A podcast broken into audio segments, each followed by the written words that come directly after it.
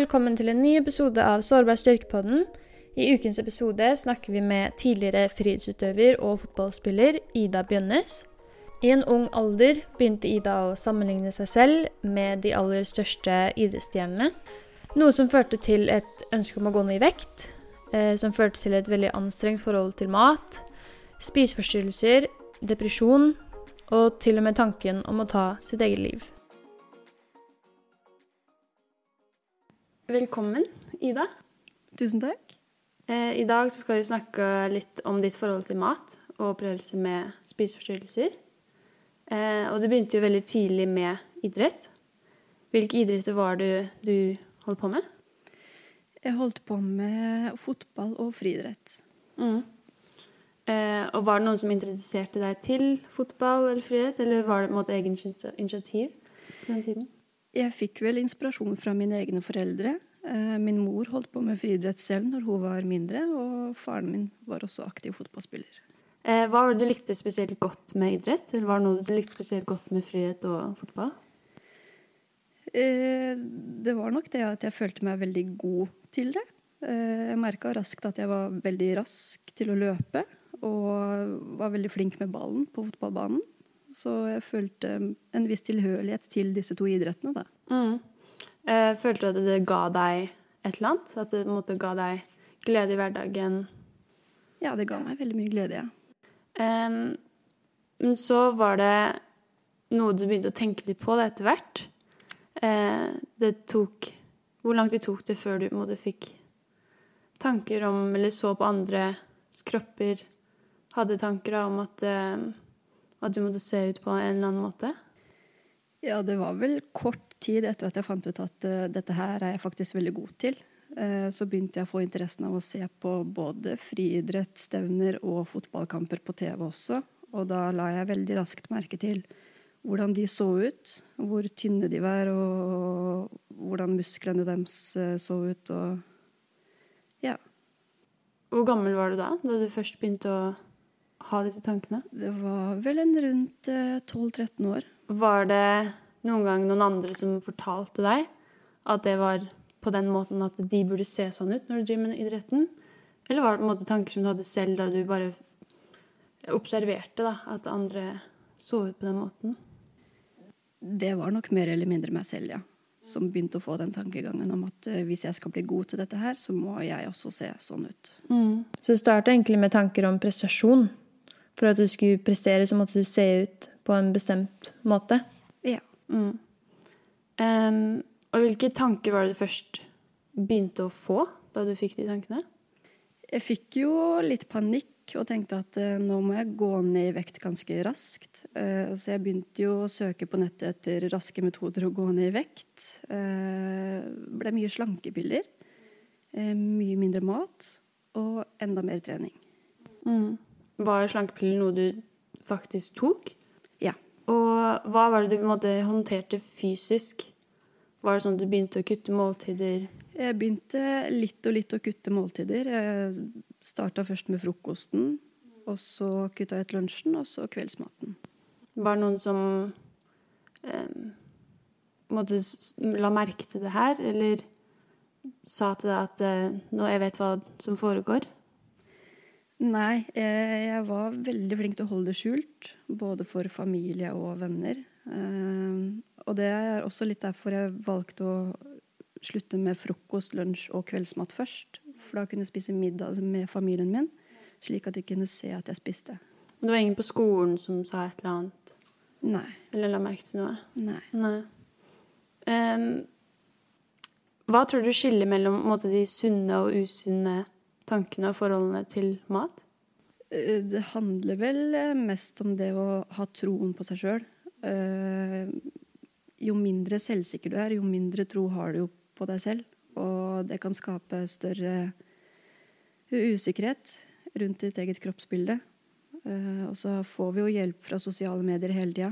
Mm. Så var det noen venner som du hadde som på en måte hadde et annet syn på mat? Som trente og fokuserte mer på ernæringsdelen, f.eks.? Nei. Nei, det var, måte, I vennekretsen var det flere som opplevde det samme som deg? Eh, ikke så tidlig. det var det ikke. Da var jeg stort sett aleine om den tanken. Mm. Og var det noen gang du delte det med noen? Eller holdt du det for, for det meste for deg selv? Eh, Jeg var nok veldig flink til å holde det for meg selv, ja. Mm. Og det var på en måte for å beskytte dine egne følelser? Eller visste du egentlig at, Var du klar over at du hadde de tankene, egentlig? Eh, kanskje ikke så direkte, eh, men eh, jeg skjønte jo etter hvert at nå er det noe gærent. Mm. Og det er ikke sunt å tenke de tankene og sånn? Mm. Jeg kan på en måte relatere litt i forhold til da jeg hadde min skadeperiode. Så hadde jeg jo tanker om at nå trener jeg ikke like mye, så nå kan jeg heller ikke spise like mye som jeg gjorde. Um, eller når jeg hadde mange skader, da, så, så skyldte jeg på meg selv på at jeg var eh, grunnen til at jeg hadde skader. Og at jeg måtte se ut på, sånn som de på laget, da, hvis jeg skulle klare å prestere. For hun, hun er rask, da, og hun ser sånn ut. Så jeg kan kjenne meg godt igjen i, i de tankene du har. da. Um, men gikk du til noen psykolog for å snakke om det etter hvert? Jeg begynte hos psykolog når jeg var eh, 15 år. Mm. Og da var det du som tok kontakt, eller var det noen som ga deg den hjelpen? Eh, Jeg tok kontakt med helsesøster på skolen, som henviste meg videre til psykolog Mm. derfra. Ja. Var det du som måtte være redd for hva du var i stand til å gjøre? Var det derfor du tok kontakt med helsesøster? Ja, eh, det var jo klart at det kom jo til et, et, et punkt hvor det ikke bare handla om spiseforstyrrelse lenger. Eh, Men eh, jeg ble deprimert, eh, sov ikke, spiste ikke. Det var eh, Ja. Hva var det du opplevde liksom, i de tyngste periodene? Nei, jeg gravde meg veldig ned i mange perioder. Og mm. som jeg nevnte tidligere i sted, at det var, plutselig så handla det ikke bare om spiseforstyrrelser. Mm. Eh, Jeg blei deprimert, fikk angst, eh, og til slutt så handla det jo i det store og hele om å ikke ville leve. Mm. Og det var veldig tøft. Mm. Det var et punkt hvor du slutta på friidrett Ja. og bare fortsatte med fotball. Ja. Eh, var det relatert til noe av det her, eller var det mer at du hadde mer glede i fotballen enn friidrett? Jeg hadde nok litt mer glede av fotballen, ja. Mm. Det var der jeg følte jeg var best. Eh, Og så skjønte jeg jo det at hvis jeg skal drive med friidrett, så kan jeg, må jeg drive med det på en sunn måte, og ikke sånn som jeg gjør nå. Mm. Så jeg slutta på friidrett, men jeg fortsatte å løpe mye på fritiden selv. Mm. Så du trente uavhengig av hvis det var trening, f.eks.? Ja. Mm. Og hvorfor tror du det var så stor, eller var veldig viktig for deg å gå ned i vekt? Det blei jo det når jeg ville bli som eh, disse store stjernene du ser på TV hele tida. Mm. Var det noe du snakka med psykolog om for å på en måte rette bort disse tankene? For å få deg på et sunt løp og ha sunne tanker om hvordan du kan bli bedre da, på en sunn måte? Ja. Eh, vi prata veldig mye om det, og jeg fikk jo treningsforbud i en ganske lang periode. Mm. Og masse regler rundt mat og spising. Mm. Jeg måtte sitte rundt middagsbordet i en halvtime, tre kvarter etter at jeg hadde spist. Mm. Eh, og spise opp maten. Ja. Hvordan var den opplevelsen? Det var tungt. Mm. Eh, men jeg skjønte jo det at det var jo til mitt eget beste. Mm. Ok, Så du hadde måte de riktige intensjonene selv, og du ville bli bedre? Ja. Mm. Tror du det er et bedre miljø på fotballen i forhold til eh, disse tingene enn f.eks. friidrett? Både ja og nei. Eh, fotball er jo en lagidrett. Friidrett er jo en individuell idrett. Eh, så du er jo med andre hele tiden når du spiller fotball. Eh, og de har en helt annen kultur. De har jo noe som heter garderobekultur. Hvor du skal dusje og spise sammen etter hver trening og kamp. Mm. Så det Det blir på en måte litt vanskeligere å skjule hvis du er med på en lagidrett, da, f.eks. Ja. Mm. Gikk det utover det sosiale? Og konsentrasjon eller skole etter hvert? Ja, absolutt. Det Mm. gjorde det. Mm. Det ble mye skulking på skolen. Ja. Og det var, var det av at du var deprimert, eller var det fordi du ikke hadde lyst til å spise på skolen? Eh, Det var på grunn av depresjonen, ja. Mm. Em, hva føler du at det hjalp i den perioden? Jeg har jo hele veien hatt et fantastisk støtteapparat i familien min og vennene mine rundt, som Mm. har hjulpet meg og dratt meg litt i nakken. Mm. Så det var, du åpna deg ganske tidlig til foreldrene dine? Eller var det måte, de som merka at det var noe som var på gang?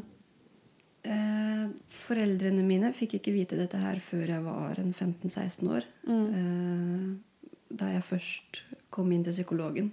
For da ble de også innkalt. Mm. Og da fikk de vite alt sammen. Mm. Var det på en måte skamfullt for deg, eller syns du at du, de fikk, du fikk så god støtte at det, det var på en måte bedre på den måten?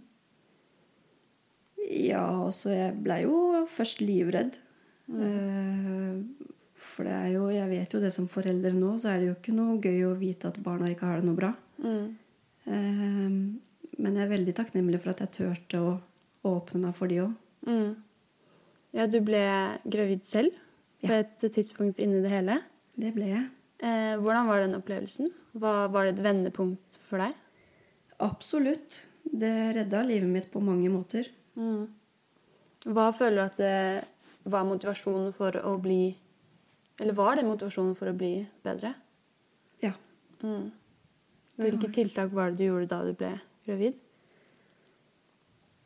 Nei, da tok jeg et ordentlig røsk i nakken selv. Mm. Og eh, tenkte at nå skal jeg være et godt forbilde for mitt barn. Mm. Og jeg skal være der for hun hele veien. Mm. Så nå må jeg virkelig skjerpe meg og ta meg sammen. Mm. Um, hva er det måte, du ønsker å innstille i ungen din i forhold til mat og idrett? Jeg kommer jo til å være veldig obs på eh, hvor mye de får i seg i forhold til hvor aktive de er i hverdagen. Mm. Men jeg kommer aldri til å legge noe press på de om at de må spise hele tiden, for jeg vet at det kan også ha en negativ virkning. Mm. Eh, Men jeg kommer til å støtte de og være der for de hele tida. Kommer du til å åpne deg selv opp om det du har vært igjennom? Ja. Mm. Føler du det er viktig å kanskje um, ikke ha så mye samtaler om mat for barn? Eller tenker du det er en viktig samtale å ha? Både og. Det er eh, viktig å ikke prate om det for mye. Mm. Eh, samtidig så kan man ikke legge det helt dødt heller. Nei. Hva tenker du er det viktigste? Eh, å vise forståelse hvis de ikke har klart å spise nista si på skolen. Mm. Og eh, hele matpakka kommer hjem like hel. Mm. Så er det viktig å vise forståelse for at eh, hun kanskje ikke hadde lyst på mat akkurat da. Mm. Um, hva har du noen Eller har du noen tips til unge som sliter med det her, og har lyst til å åpne seg til foreldrene sine, eller åpne seg til noen? Det er viktig å ha troen på seg selv. Eh, ja, tørre å være åpen om det. Mm. eh, og tørre å prate høyt. Mm. Det er, eh, det er det beste tipset jeg har følt selv, i hvert fall. Mm. Det hjelper å dele. Det hjelper å dele. Hva tror du at vi som samfunn kan gjøre annerledes, eller er det noe vi kan gjøre annerledes i dag for å både unngå at det, det er flere unge idrettsutøvere som opplever, opplever det du gikk gjennom? Det vil jo være å øke bevisstheten rundt eh, unge idrettsutøvere og kroppspress. Mm. Eh, ja, tørre å la folk prate om det. Eh, Være seg selv. Eh, Forstå hverandre og støtte hverandre. Mm. Um, hva er måte, ditt største fokus nå, og hvordan er ditt forhold til mat nå? Eh, jeg holder jo fremdeles på å bli bedre kjent med meg selv. Mm. Så jeg jobber jo hver dag med å forstå mine egne svake og sterke sider. Mm. Eh, og så har jeg ikke noe direkte fiendtlig forhold til mat nå. Men eh, det kan være dager hvor jeg nesten ikke spiser noen ting. Og så kan det være dager hvor jeg spiser ganske mye. Mm. Um, og hvis man går igjennom en spiseforstyrrelse eller har et usunt forhold til mat, um, hva er de stegene man Eller du syns man burde ta for å, for å bli bedre? Uh, dra til psykolog eller prat med noen om det. Mm. Sørg for å få hjelp ganske tidlig. Mm. Var det et punkt hvor idretten ikke lenger handla om idretten, men at eh, alt fokuset ble på at eh, trening var for, for å gå ned i vekt eller for å holde seg i aktivitet? Ja, det vil jeg si. Uh, og det tror jeg også skjedde ganske tidlig med meg. At uh, fotballgleden og friidrettsgleden forsvant litt, og at det bare var fokus på at jeg skulle få sixpack og store biceps og ordentlige lårmuskler og full pakke. Hva er, det, hva, hva er din relasjon til det nå? Har du fått, klart å få noe glede igjen i idretten? Ja, nå er jeg jo ikke aktiv lenger. Eh, men eh, jeg har ikke noe imot å ta en treningsøkt bare for å holde meg litt bevegelig. Nå trener jeg ikke for å få disse musklene lenger, da. Mm. Så du føler at du har klart å få et sunt forhold til idrett og aktivitet, og klare å nyte det på en annen måte? da? Ja. Mm. Um, det er jo et veldig sårbart tema. Eh, og hva er måtte, grunnen til at du ønsker å dele det? Det er jo for å forsøke å hjelpe andre som også sliter med dette her, men som ikke tør å snakke høyt om det. Mm. Eh, og for å øke bevisstheten om at det Ja, det kan være vanskelig for veldig mange. Mm. Um, jeg syns det er veldig tøft av deg å dele de sårbare sidene, for det er et veldig sårbart tema. Jeg føler det er også et veldig tabulagt tema fortsatt i samfunnet. Uh, så jeg syns det er veldig sterkt at du ønsker å dele det. Og når jeg spurte om du hadde lyst til å være med, så var det ikke sånn veldig nølende. Og det syns jeg er veldig, veldig tøft av deg. Um, så jeg vil egentlig bare si tusen takk for at du hadde lyst til å være med på podkasten og ønsker å åpne deg opp. Jo, tusen takk for at jeg får lov til å være med. Selvfølgelig. Um, hva er måte det neste for deg? Jeg vet du har snakka om at du kanskje har lyst til å drive med foredragsholding av dette temaet. Ja, det er jo den store drømmen. Mm. eh, Å kunne eh, reise litt rundt på forskjellige skoler og holde foredrag om psykisk helse. Mm. Jeg syns det er et veldig bra initiativ, og håper at det kan spre måte, um, awareness rundt Mm. omkring. eh, Og få folk til å kanskje ha et um, um, bedre forhold til mat, og at de i yngre alder kan, kan um, ja, ha en god opplevelse. Da. Så tusen takk. Jeg syns det er veldig viktig det du driver med. tusen takk.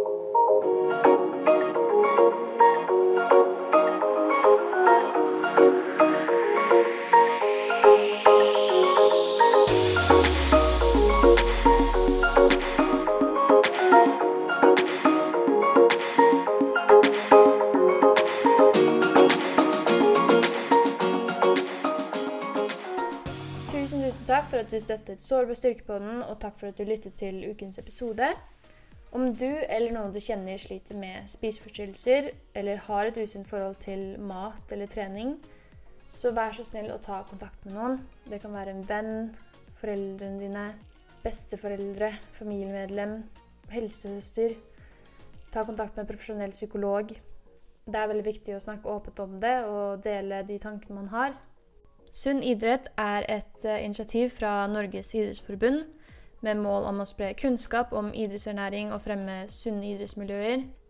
Er du bekymret for deg selv eller noen andre, ikke nøl med å ta kontakt med dem på bekymret at sunnidrett.no. Det er viktig å ha troen på seg selv. Uh, ja, tørre å være åpen om det. Eh, og tørre å prate høyt. Det er, eh, det er det beste tipset jeg har følt selv, i hvert fall. Det hjelper å dele.